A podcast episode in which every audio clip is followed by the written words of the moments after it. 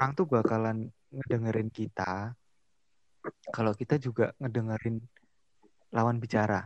Kita nggak nggak tahu gitu loh rezeki kita tuh bakal kayak gimana tuh. 2013 ya, ya emang ya wes lah kita ikhlasin. Ternyata 2014 dikasih tuh sama Allah yang lebih gitu. Selamat datang kembali di PPDP Podcast PBDP Sinau bareng balik lagi sama gue Riza.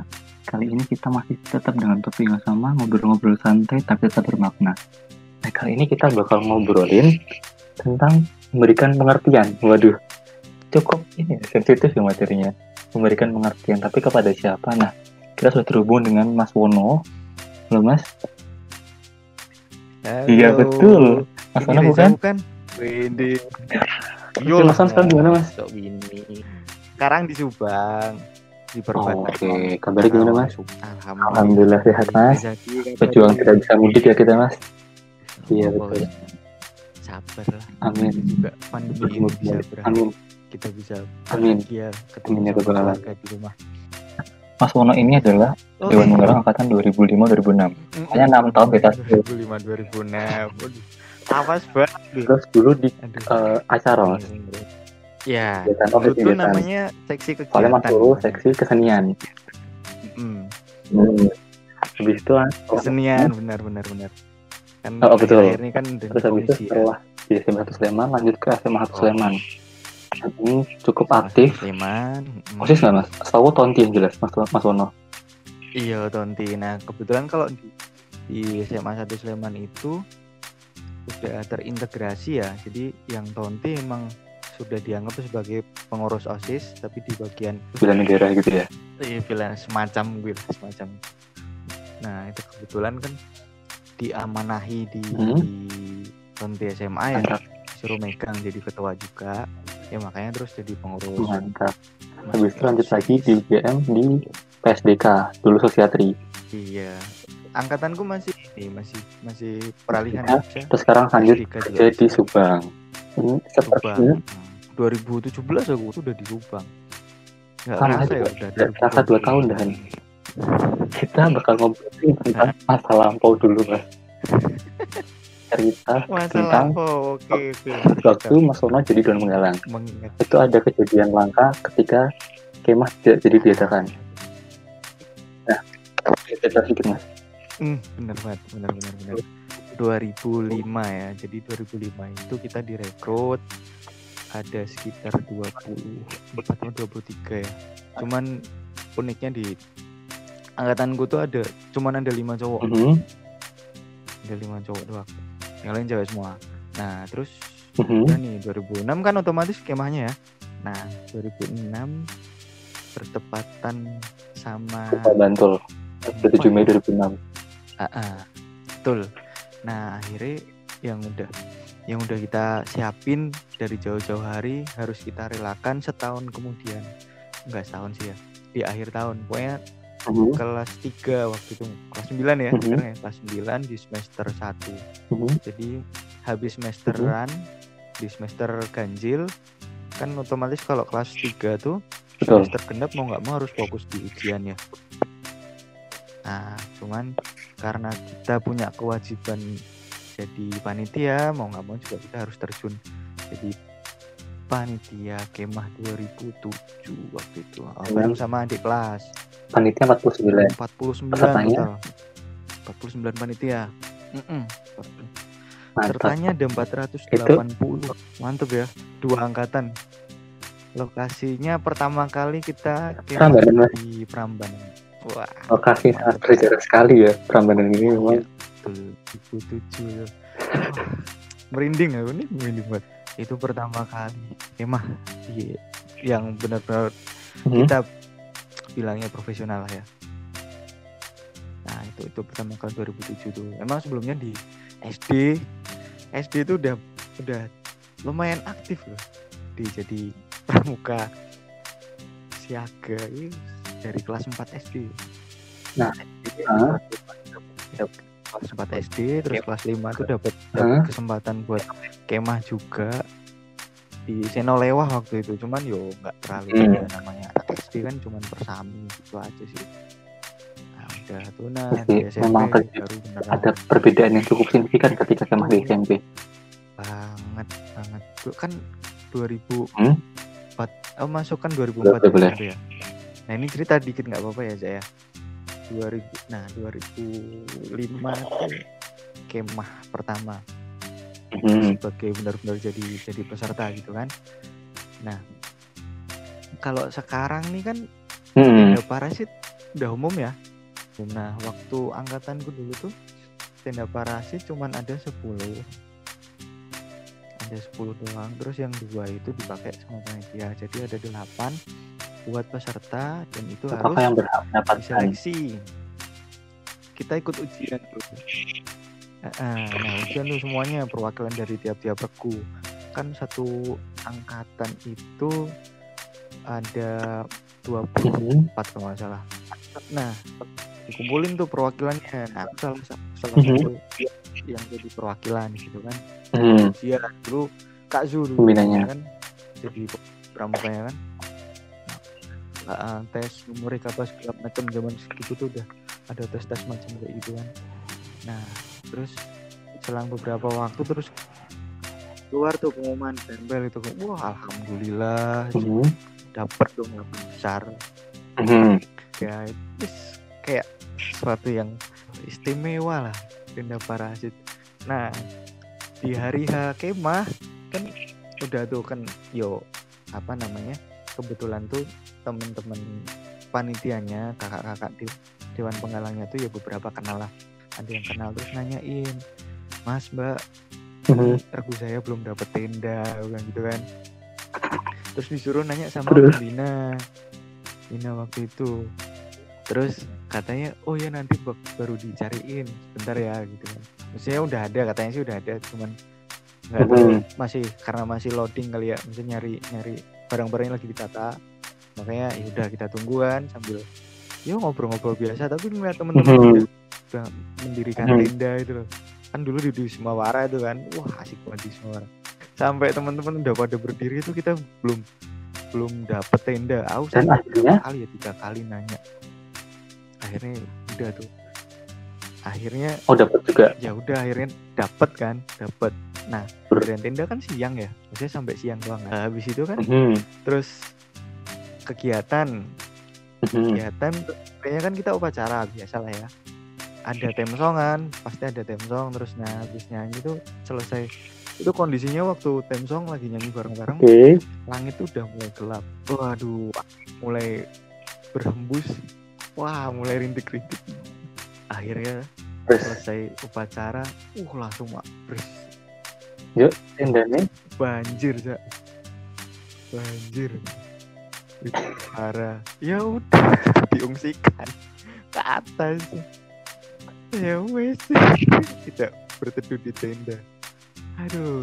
Terus hari berikutnya kan yo Mhm. ketua osisnya kan bareng-bareng lah gitu kan tapi kebijakan sekolah tetap udah sekarang kita pulang. Terus? Jadi kayak aku tuh cuman kayak gitu doang. Datang udah menunggu tenda lama iya. upacara kebetulan pulang kalian? Terus hari berikutnya paling sampai siang lah. Truk datang ya udah kita ikhlas pulang. Aduh mana ini kan ada tuh temen oh iya satu regu kan nah, Mas Aan dulu juga Hmm. pembina pembina satu angkatan DP ya. nah dia kan Hmm. apa eh, jawabannya maculi kan buat kot tuh loh sekitar tenda nah, terus nggak sengaja tuh dia di macul kabel jadi Hmm.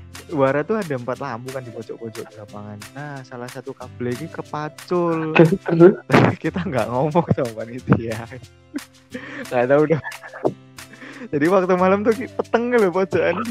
Kan kebetulan dapet tiga pojok tuh. Ini karma balik dulu berarti mas ya Ya wis.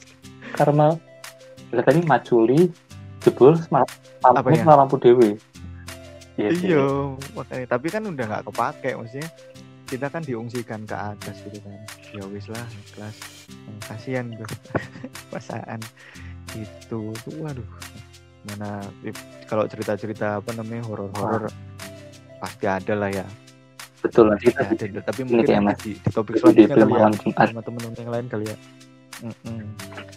nah dari situ kali ya terus termotivasi Mhm. ya emang sebelumnya udah ada ini sih udah ada seleksi sih ya ada seleksi dewan penggalang. Ya alhamdulillah. Lolos. Senang sih. Iya iya, senangnya waktu itu ya namanya anak sekolah ya. Ya, Kita- 14 15. ya umur 15 tahun kan. Gimana sih rasanya?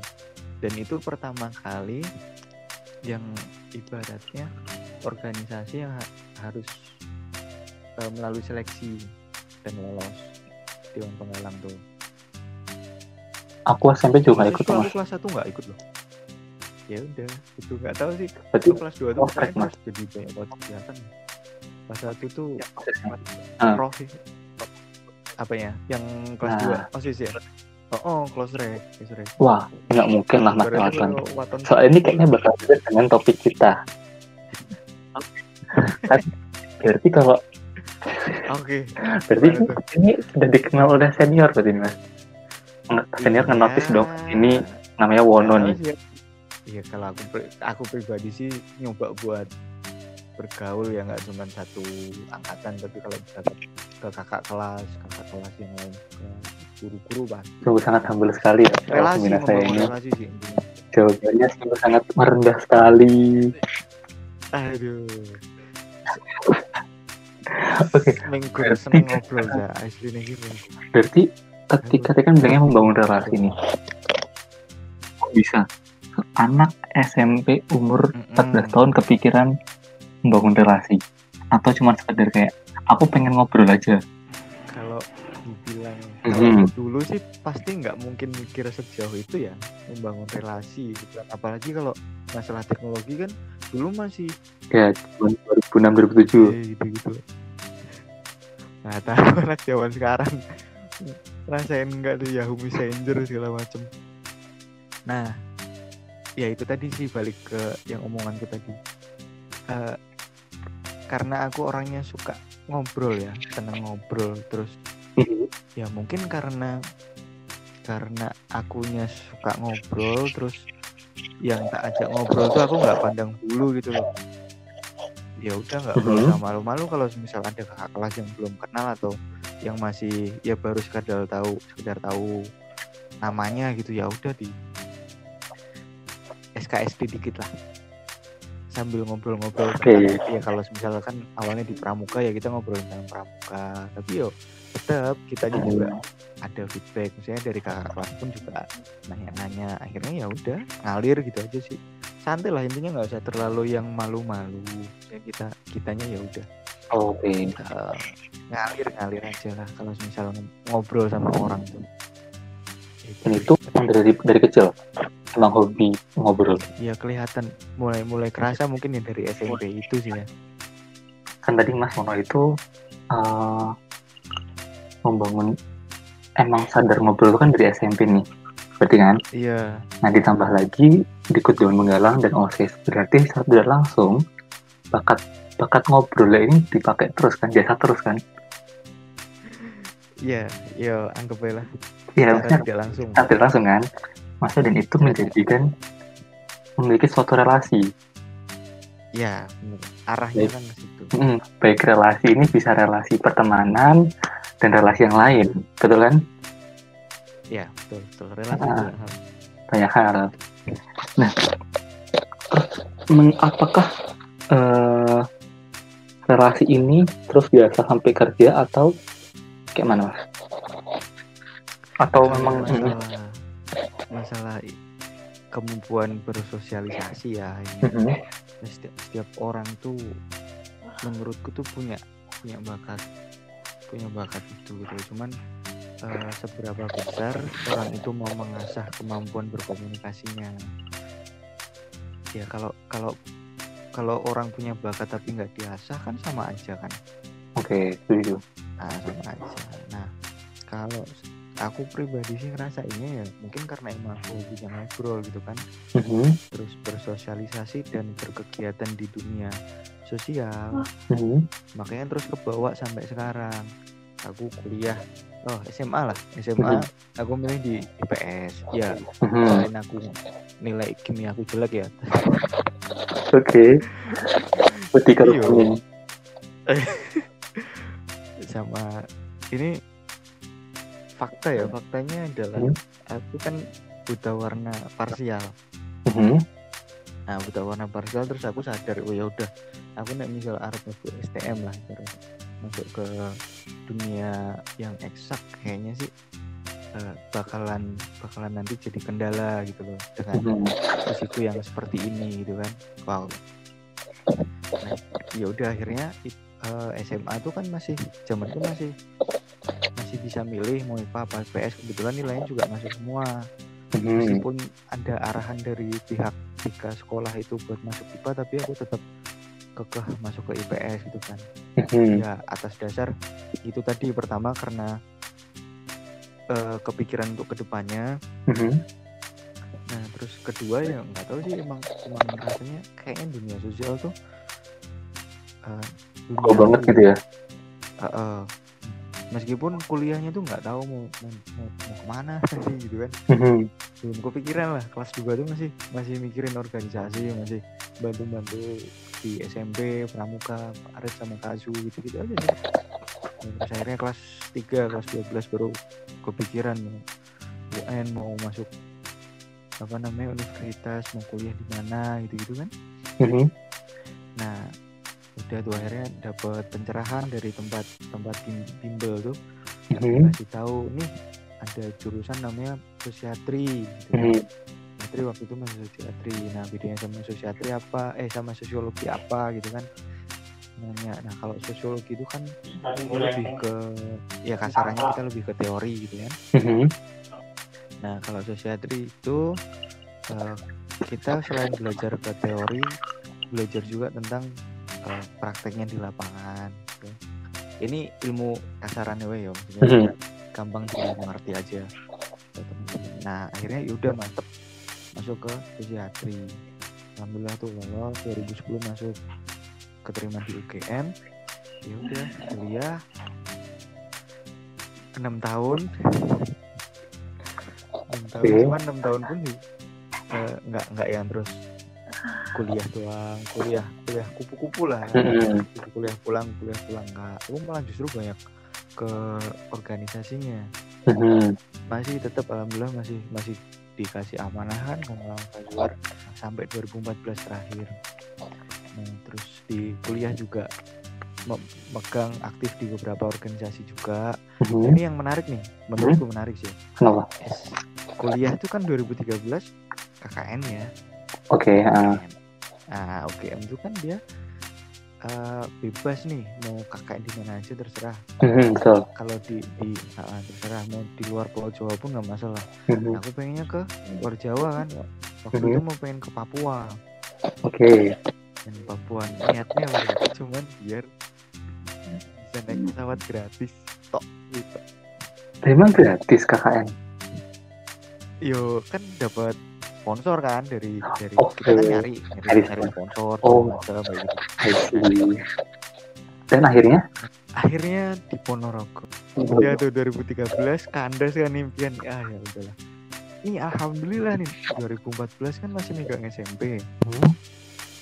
nah dapat kesempatan eh, kebetulan tuh dari satu provinsi DIY itu eh, Sleman tuh salah satu perwakilannya adalah SMP 1 Sleman Mhm. disuruh ada pelatihan di Cibubur Oke. Eh, eh, eh, semacam pelatihan dasar lah Pembina pelatihan pramuka. dasar tapi untuk pembina pramuka Mhm.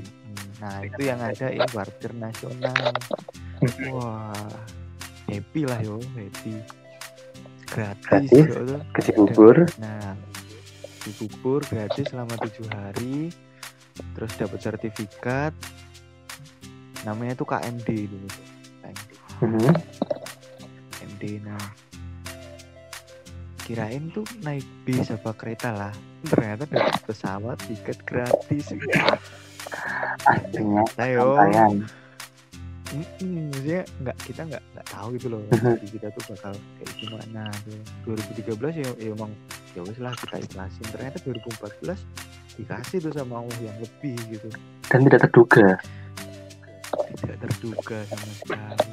Dapat relasi nggak cuman sekedar Jawa-Jawa bahkan temen ada yang dari Aceh segala macem. Wah, luar biasa lah pengalaman. Oke, berarti kemampuan bukan mm, kemampuan bersosialisasi terpakai juga dong di situ. alhamdulillah sampai sekarang malah ya. Sampai sekarang Sudah bekerja pun di terpakai. kerjaan Mm-mm, bener Nah, berarti itu Kuliah penting dong Mas bersosialisasi. sangat penting sangat penting ya emang dunia dunia semakin canggih ya teknologi semakin maju Mhm. terus kita nyari informasi itu juga bisa lewat internet itu kan googling apa segala macam cuman feelnya pasti beda kita kan ma- makhluk sosial ya Betul. kita sebagai makhluk sosial gitu. Otomatis ya ibaratnya mosok yoyo nek gue mati besok bakalan ngubur di yo kan raiso Mhm. nah itulah Itu adalah filosofi yang bakal- dengar. Heeh, benar. Nanti kalau semisal eh, teman-teman yang dengar nih terutama yang sekolah ya SMP SMA gitu, ntar ntar bakalan kerasa kok, ntar bakalan kerasa di, di kuliah bahkan di masyarakat sekitar kamu nanti bakalan kerasa. Jangan jadi anak ansos. Setuju Mas. Yo masa yo ya nggak mau lah ibaratnya. Iya, siapa, siapa sih yang mau kalau meninggal di di tempat kosan tanpa ada yang tahu? Betul. stres mungkin karena stres mungkin karena apa kita kan nggak tahu Mhm. kalau malam ya Mhm. tapi sebagai ma- manusia yang yang seharusnya punya punya punya hati dan punya akal cobalah untuk berpikir lebih jernih buat biar kita bisa bersosialisasi lebih bagus sama, sama lingkungan juga kitanya bisa diterima kan gitu kan Dan ini tadi berkaitan dengan stres, terkadang bisa ini nggak sih Mas menghealing kita supaya tidak stres. bener bener banget nah kayak curhat lah ibaratnya Nah. cewek- cewek-cewek gitu ya Mhm, tapi curhat Aduh. dengan orang yang tepat. Ya, benar benar benar. Nah, masalah tepat atau enggak ini sebenarnya tergantung sama diri kita ya. Mhm, Kita punya orang yang bisa dipercaya, sahabat segala macam gitu kan. mhm. Cuman yang namanya orang lain itu kan belum tentu rasa itu yang kayak kita rasakan. Mhm. Ya minimal kita bisa me- mencurahkan kegalauan kita Mhm. gitu kan ke orang lain. Perkara nanti dia ngasih solusi atau apa, ya boleh kita jalankan, boleh ya terserah, terserah aja lah. Itu itu keputusan masing-masing gitu. Yang jelas kalau kalau kita muslim lah ya, sebagai orang muslim tetap eh, semua semua perkara semua masalah dikembalikan kepada yang di atas. Setuju. Nah, tadi pentingnya, salah satu pentingnya kita bersosialisasi, selain tadi kasus tadi, adalah dia juga menggiring kita stres. Nah, kalau misalnya misalnya kita sudah, udah kita udah belajar bersosialisasi, atau hanya sekedar berkomunikasi. Kadang kan kita belum tahu nih, kita ngobrol dengan lebih tua atau dengan orang yang harus disegani, kita masih kayak ngobrol dengan teman-temannya. Maksudnya kadang tidak tepat sasaran cara pembicara kita tuh mas. Sehingga menyebabkan multitafsir. Bener. Mungkin nih misalnya kayak kita harusnya ngobrol sama teman kita kan ya udah basing-basing kan. Terkadang masa karena kita sudah selalu akrab gitu kan. Nah, terus kita ketemu orang Iya. baru kita samain kan nggak mungkin sama nih. Betul, betul. Frekuensinya beda. Efeknya beda. Dan apalagi kalau kita Heeh. yang mungkin uh, agak sedikit sensitif adalah ketika kita berbicara dengan orang tua memberikan pengertian Hmm. itu kan berkomunikasi kan bener Ya. kan betul betul ya betul Nah. betul ada nggak tipsnya ketika kita bagaimana cara kita berbicara atau memberikan pengertian. Kan mungkin nih mau ikut les mau ya. pacaran. Nggak boleh ya pacaran ya? Jangan lah jangan. Kalau bisa kalau bisa. Kalau bisa. Mau ikut nonton konser. Jadi ya, mau nonton lomba basket. Lomba. kan pasti Hmm, beberapa kan mungkin masih ada yang dalam pengawasan orang tua nih. Bagaimana kita memberikan pengertian dan bagaimana juga kita menerima jawaban nih dari orang tua nih. kalau ini hubungannya sama orang Mhm. tua ya sebenarnya ya kalau aku pribadi kan belum jadi jadi orang tua sepenuhnya belum belum berkeluarga dan belum memiliki anak. Cuman kalau semisal uh, pengalaman ngobrol sama orang tua ya mungkin beberapa kali lah ketemu. Intinya sih gini uh, orang tuh bakalan ngedengerin kita. Kalau kita juga ngedengerin lawan bicara. Sama siapa pun. Mau sama yang lebih muda mau sama yang sepantaran bahkan mau sama yang lebih tua sekalipun.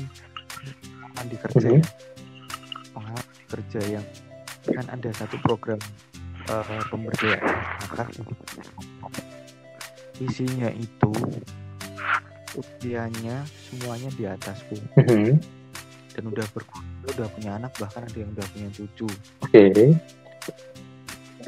coba bayangin kalau misal kita nggak bisa memposisikan diri di Mhm. situ gitu nah, yang harus kita tahu adalah gimana cara kita menyelami mereka pendekatan secara personal terus cara ngomong kita sama mereka otomatis bahasa kita kan beda ya sama sepantaran Mhm. sama terus beda lagi yang di bawah kita kan Mhm. juga nah pertama sih itu mungkin ya satu tips pertama lebih ke mendengarkan. pendekatan uh, uh, kita harus tahu orangnya kayak gimana biar langkah selanjutnya langkah selanjutnya itu kita bisa ngomongnya tuh bisa sesuai gitu loh bahasa yang kita utarakan yang keluar dari mulut kita tuh nggak nyakitin lah Mhm. nyakitin. ntar kalau misal itu aja masalah masalah ketika personal mereka mereka kepegang itu uh, itu ngobrol tuh wis enak. Ke depan tuh nggak nggak mikirin yang aneh-aneh lah. Tapi tetap harus perasaan terus harus ngomongnya juga harus lebih dijaga tetap ya namanya sama orang tua kan Betul. apaan gitu. Nah kalau masalah misal nih kita sebagai eh, masih sekolah gitu ya masih sekolah. Ya keterbukaan di dalam keluarga menurutku penting sih sebagai anak ya meskipun kita punya HP Mhm. gitu ya kita bisa nge-WA bisa ngechat segala macam yang namanya orang tua pasti bakalan khawatir kalau nggak ada kabar dari anaknya Betul. ya kan misalnya eh, Reza punya Punya. adik nggak nah kalau misal adiknya lagi pergi terus nggak ada kabar Betul. itu kan. Apalagi jauh ini kan. itu baru uh, levelnya masih Mhm. kakak adik apalagi sama orang tua pasti lebih Mhm. panik lagi kan karena orang merasa tanggung jawabnya besar sama anak nah kita harus sadar di situ sebagai anak kita juga harus uh, punya komunikasi yang baik membangun relasi atau komunikasi sama orang tua juga baik terbuka lebih bagus curhat ya Mhm. bahkan sampai curhat sama orang tua tuh menurutku lebih lebih aman daripada kamu curhat sama orang lain kita nggak tahu sahabat kita eh teman-teman kita yang di luar sana itu bakal gimana ke depannya gitu. Cuma kalau sama orang tua kan udah pasti namanya orang tua ya kita satu keluarga satu rumah satu Mhm. darah. Insya Allah kejaga juga. Dan orang namanya orang tua kan ya pengalamannya lebih matang Betul. gitu kan. Nasi masukannya ya insya Allah lebih bisa memberikan ket- ketenangan buat hati gitu sih kalau sama orang tua saling terbuka intinya mah itu sama siapa. Temen bisa jadi mantan teman, tapi orang tua nggak bener mantan orang tua dong mas ya. betul selamanya bakal jadi orang tua Berarti tadi kita harus selain kita mendengarkan, kita juga harus bisa mendapat hatinya ya dari lawan bicara kita. bener banget bener banget kan namanya bersosialisasi itu adalah kunci bersosialisasi itu adalah Mhm. komunikasi komunikasi yang baik itu adalah komunikasi yang dua arah bukan satu arah jadi ada feedback Mhm. gitu misal aku Mhm. sama kamu nih Zak. misal kamu nanya aku jawab misal, aku nanya kamu juga jawab ibaratnya kayak gitu Mhm. TikToknya nah kayak gitu itu mungkin eh, teman-teman ya yang di usia-usia masih remaja Mhm. SMP SMA saat-saat ini masih masih belum belum terlalu Mhm. ngerasain sih ya. nanti lah nanti nanti bakal ngerasain cuman coba lah dibangun lagi dari dari sejak ini dari sekarang gitu Nah, anak-anak zaman sekarang eh, kadang tuh lupa kalau beliau itu adalah orang tua kita. Cara kita ngobrol itu jadi teriak-teriak. Atau kalau marah nonton di TV sinetron kan dia marah sama orang tuanya gebrak pintu. Bener, bener. Somehow itu hanya kayak cuman pengen ikut-ikutan terus terposan. Padahal kan itu bahaya kan? Kalau diterusin terus. Ah yang bahaya tuh bu- bukan buat bukan cuma buat diri dia tapi buat yes lingkungan dia. Kok bisa mas? Nah, kenapa? Aku uh, alasan kenapa itu berbahaya? Mungkin orang-orang belum terlalu uh, care dengan itu dengan isu itu masalah anak ibaratnya kasarannya ya. Berani Mhm. melunjak gitu kan. Berani melunjak apalagi Mhm. sama orang tua ya. Orang tua. Yuk aku pun pribadi tetap mengalami lah kondisi-kondisi yang kayak gitu. Pengaruh teknologi itu kayaknya emang sangat besar Mhm. ya. Saya terus sinetron sudah emang sangat besar ya tadi yang, eh, yang kamu tadi kayak anak eh, anak-anak zaman sekarang nontonnya yang kayak gitu-gitu YouTube udah diakses lagi sekarang kan sangat mudah, Mhm. Nah, ini tantangannya nggak cuma sekedar di, di orang tua tapi juga di anak semuanya. Mhm. Jadi tantangan oke misalnya dari anaknya dulu cuma tantangan di anaknya dari sisi ya dari dari sisi anaknya sendiri. Kalau misal polanya masih kayak gitu, masalah sobat santun, eh ya aku, pribadi sih ngerasainnya nggak kalau udah dibesarkan sama kedua orang tua gitu kan. Terus segala macam. Padahal tuh ya mungkin inilah anak zaman sekarang dikasih tahu dia ngeyel karena dia belum ngerasain. Betul. Ya kan? Nah, karena karena dia belum belum pernah belum belum tahu gitu loh ke depannya bakal gimana orang tua tuh ngasih tahu bukan karena mereka itu melarang enggak tapi karena mereka sayang. Karena mereka lebih paham. Kalau semisal nih katakanlah ya eh kenapa sih nggak terus apa keluar malam keluar nggak Mhm. boleh sampai malam atau segala macam. Jelas. Ya kan? Jelas ya pergaulan bebas terus kalau misal yang main HP terus apalagi kalau di rumah ya di rumah main HP terus ya itu tadi larinya ke ansos tadi betul betul. Iya benar benar merasa sih mas. Bro, beberapa orang di lingkungan kayak gitu juga. Nah ya mungkin teman virtual virtual dirasa lebih Iya. nyaman ya. Dia juga bilang kayak gitu mas. Nah, cuman kan eh, di sisi lain kita tuh butuh ngobrol juga kan, ngomong Mhm. langsung gini loh, bukan yang terus Mhm. iya apa segala macam ya iya ada emot macam ada stiker segala macam WK WK lah, lah. Tapi ap- apakah sudah benar mewakili perasaan kita yang sesungguhnya gitu kan? Atau jangan-jangan kita tuh nulis WK WK WK hai tapi ekspresi kita tuh datar gitu. Betul betul betul betul. Aha. kan nggak tahu juga. Nah itu bah eh, akan sangat berbeda ketika kita bisa ngobrol langsung. Ya meskipun Mhm. di iPhone kayak gini lah iPhone kayak gini kita bisa ngedengar seenggaknya kita bisa ngedengar suara. Jadi emosinya itu juga dapat. setuju banget mas. Terkait dengan emosi tadi soalnya Mm-mm. ketika kita virtual kan hanya emot saja tidak bisa kita nggak tahu nih perasaan atau emosi dia itu gimana sih sebenarnya. Iya iya iya. Atau benar benar benar Nah, belum lagi tanda belum baca dia ngerit. ya. tapi dia nggak balas-balas. Nah. Nah kan kalau ngomong langsung kita tahu nih. Doang. Dia ini mikir dia marah dia sedih atau apa? Mm-mm. setuju kan? Iya. Hmm, kerasa lah ya. Wah tetap tetap kita perlu karena bener sih mas bahaya banget. Soalnya beberapa lingkungan di lingkungan di sekitar lingkunganku ya kan beberapa memang anak-anak milenial soalnya sekarang sudah boomingnya anak milenial dan itu bener-bener karena aku nggak tahu ya karena memang juga jarang bersosialisasi atau gimana. Walaupun aku juga bukan orang yang bersosialisasi banget tapi aku suka ngobrol. Maksudnya itu berpengaruh di kehidupan kerja. Kadang dia tuh ngomong tapi dia nggak tahu gimana perasaan orang lain yang bisa ngobrol. Atau dia tidak bisa memahami apa sih maunya dari orang ini orang yang bisa ngobrol. Atau dia ngobrol tuh kayak cuma sekedar hahaha oh iya pak terus kabur kan jadi bete ya diajak ngobrol ya kita padahal ekspektasinya lebih ya kan? Nah itu itu kan berarti memang nggak mungkin ujuk-ujuk langsung bisa bersosialisasi kan mas? Emang butuh waktu kan? Iya. Benar proses proses benar. Itu proses.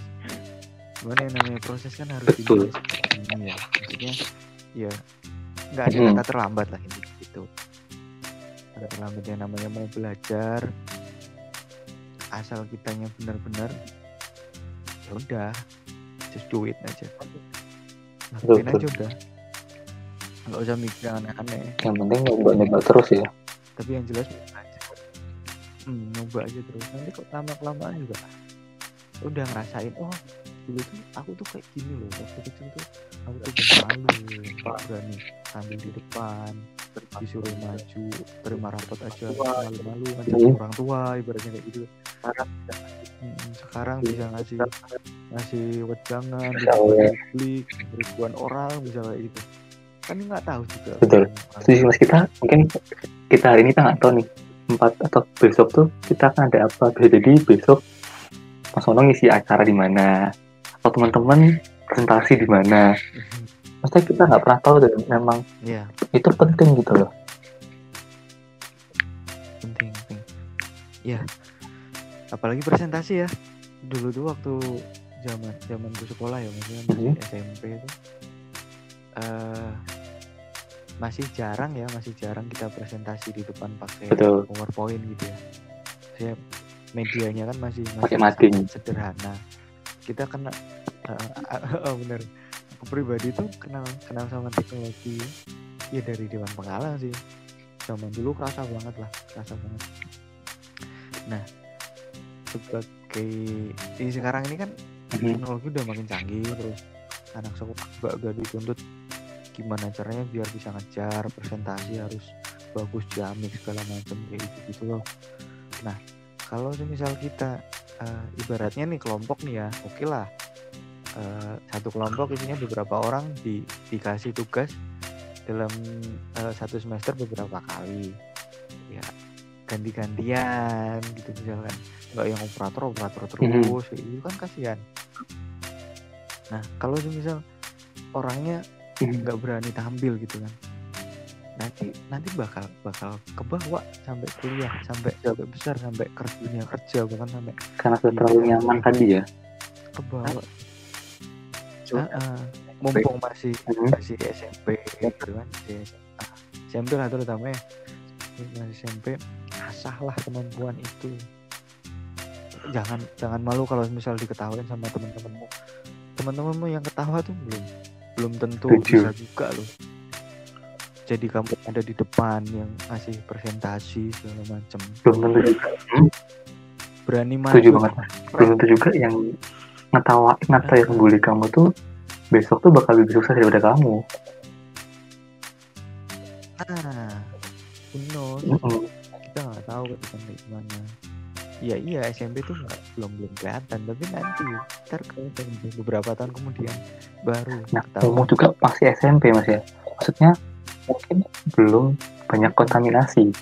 SMA itu kan mungkin terkontaminasi kuliah-kuliahan. Pengen kuliah di mana? Kuliah terkontaminasi ujian-ujian atau organisasi. Kerja kontaminasi harus mikir duit buat hidup. Maksudnya masih mumpung masih ka- kasar itu kan bisa dibentuk gitu ya di SMP itu. Masa-masa gampangnya banget dibentuk Iya. untuk good habit. Ah, bener sih good habit? intinya kalau SMP itu kalau ya aku pribadi bilang tuh eh, masa yang masa keemasan buat mendidik karakter anak. Hmm. gimana sih? Besok ke depannya mau kayak gimana? Yo eh, ibaratnya kayak tunas lah tunas. Masih Mhm. lagi mekar-mekarnya gitu kan? Ya kalau dia kebawa sama arus arus yang kurang baik ya kalau misal dia nggak punya jati diri nggak bisa bawa dirinya dia sendiri mungkin aja bakalan kebawa terus sama arus itu Betul betul. ya kan kalau misal kita dari awal terutama dari SMP mungkin ya karena kita uh, Mhm. besar di Dewan Penggalang hitunglah teman-teman yang Mhm. masih Dewan Penggalang gitu masih di grup yang dunia yang ibaratnya masih umur belasan tahun 15 tahun masih SMP yang teman-temannya mungkin pulang sekolah Hmm. ya udah main gitu kan. Main main tapi segala macem. Terus teman-teman yang jadi dewan penggalang harus setiap Jumat harus Betul. ngajar pulang sore persiapan kemah harus setiap sore kita harus pulang sore. Ya anggap itu sebagai pembelajaran. Emang itu proses. Orang tuh nggak bakalan jauh dari proses tinggal waktunya aja. Kita mau berproses dari tadi. Setuju dengan ya mas. Semakin semakin awal. Baik ya. Menurutku bakal nantinya bakal lebih kerasa. Umuran seumuran lah. Hmm. yang se- seumuran Reza gitu ya. Seumuranmu mungkin ada yang berpikirannya Betul. lebih matang mungkin ya. Tapi ada juga mungkin yang Hmm. masih kekanak-kanakan itu kan juga Hmm, betul. karena lingkungan kan. Nah, Reza bisa bisa struggle sampai sekarang bisa hidup eh, jauh dari orang tua bahkan di luar Jawa sekarang ini kan. Pasti tempaannya dari kecil tuh udah udah udah sering gitu loh. Beda sama teman-teman yang mungkin. Mungkin ya mungkin eh, di tempatnya tuh waktu udah besar gitu dia kaget kaget terus pulangnya pulang ke ke Mhm. papi lah ibaratnya. Kasarnya kan gitu. Dan itu yang nggak di nggak yang kita nggak ngedidik di dewan penggalang kan nggak ada didikan jadi orang manja kan? Nah iya. Emang mungkin bisa dikatakan dikatakan ini ya mas ya. Uh, masa-masa SMP itu kalau di Dewan Menggalang terutama ya di Dewan Menggalang kita menginvestasikan menginvestasikan waktu Hmm. kita untuk masa depan kita. Anjir, luar biasa banget. Keren an- uh, apa intangible sesuatu yang tidak terlihat tapi itu Iya. kan bermakna ketika kamu sudah mungkin kalau SMP SMA denger ini kayak SMP nih terutama ya kayak masih apa sih maksudnya mas mas ini Hmm. tapi ketika anda tiga tahun tahu. enam tahun atau lebih anda baru merasakan. Iya. Benar banget. Terrasain, ngerasain. betul Ya sabar aja. Tapi ya, sabar. kalau juga sih karena gue pernah di lah. pernah merasakan tempaannya seperti itu kalau kita nggak bisa sosialisasi dengan orang sekitar kita beruntungnya ya mas karena aku dekat dengan beberapa orang-orang di kantor terutama Hmm. ini apa uh, pegawai organik kayak satpam dan teman-temannya ketika kita ada sesuatu itu kita ditolong sama mereka Hmm, hmm. ya nggak sih mas kerasa nggak sih di masyarakat Hmm. sama kan Iya, Mhm. sama aja. Iya, betul. bagian dari masyarakat kan. Artinya eh, ya kita sebagai individu berada di lingkungan yang harus bersosialisasi dengan eh, backgroundnya masing-masing. Ya di mana di mana kita ya kita harus bisa menyesuaikan. Mhm. ya sama kayak Reza tadi kan. Di sana kan kulturnya kan beda sama di Jawa gitu kan. Yung di sana kan nggak ada bahasa basi ibaratnya Mhm, betul. ngomong ya udah belak belakan apa segala macam gitu gitu cuman ya aku yakin eh, apa namanya budaya tetap kepegang teguh sama kita gitu loh. Ada sopan santun Mhm. apa segala macam mesti kepegang sama kita. Nah itu jadi bisa jadi modal buat tadi juga yang masuk komunikasi juga. Tadi yang bilang tadi ya gimana kita mendapatkan hasil uh, lawan bicara kita tapi itu kita hmm, Mm-mm. kayak yang di awal tadi kalau kita mau mau dihargai Setuju. sama orang ya kita harus Hmm. orang berarti kan kayak gitulah satu dari kesimpulan pembicaraan kita adalah gitu. uh, tadi ya kita sebelum kita berbicara komunikasi dengan lawan bicara kita tahu dulu nih siapa dia terus kita mendapatkan hatinya gimana Mm-mm. itu Hmm, ya aku pribadi ya penilaian ke Lebih ke karena aku lebih suka Mhm. ke pendekatan personal sih pendekatan personal komunikasi aku lebih ke situ ya aku ngerasain ya karena ini pengalaman jadi ya itu Setuju. pengalaman, pengalaman mungkin di sini ini kita tidak bicara dengan literatur dan literasi ya tapi lebih ke pengalaman yang sudah kita alami. Mm-mm.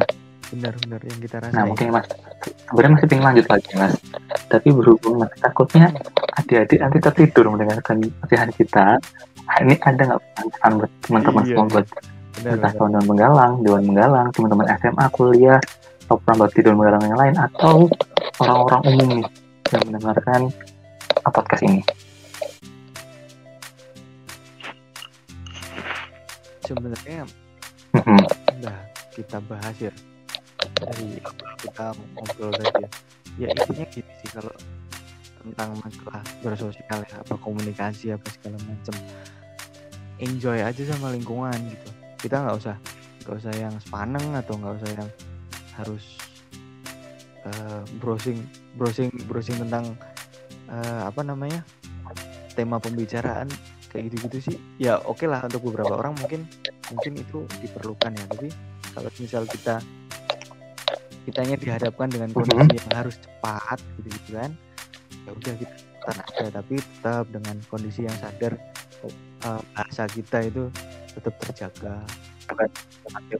Ngobrol tuh Mhm. bukan bukan masalah teori kok.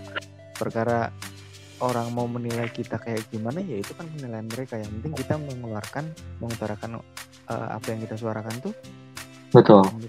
yang positif Ne- eh, netizen. Netizen. netizen netizen tuh, eh, bak- bak- ada aja pasti yang yang berkomentar yang Mhm. negatif itu pasti ada Mhm. kayak ibaratnya kayak yin dan yang lah ya yin dan yang hitam dan putih ya sama kayak di hidup sih kita ya kita sebagai sebagai orang sosial masyarakat sosial ya cobalah untuk berperilaku lebih lebih ba- baik lebih bijak positif aja positif Positive vibes. positif vibes ya Posting gitu ya. positive vibes eh, eh, yes. tetep gitu aja sih nggak nggak usah yang terlalu dipikirin yang aneh-aneh gitu aja sih Sa. Mhm. sebenarnya kuncinya itu di situ komunikasi Eh, kalau di eh, kalau misal kita lagi di lingkungan masyarakat yang eh, lebih tua-tua ya udah kita ikutin nanti obrolannya mereka Hmm. kita yang lebih apa di sepantaran sepantaran ya kita ngalir aja sepantaran namanya sepantaran ya udah enak sama yang lebih muda ya kita usah Sama ini mas, mengalir. jangan baperan ya. Karena beberapa mungkin Jangan karena baperan. itu tadi kan kita kurang kurang kontak emosi kita, jadi gampang baper. betul betul mengasah mengasah Ini kayak kalau mengasah hati di topik berikutnya mas. Nggak apa-apa. Ini maaf banget kalau misal eh, tutur kata yang saya omongin sebelumnya. Mungkin ya kurang berkenan di hati teman-teman pendengar semuanya sama Reza. Minta maaf lah. Semoga semoga apa yang kita Amin, amin, amin. bisa ada manfaatnya Oke, terima kasih Mas atas waktunya dan semoga bermanfaat buat teman-teman semua yang mendengarkan. Uh, gua Reza, see you next time. Bye.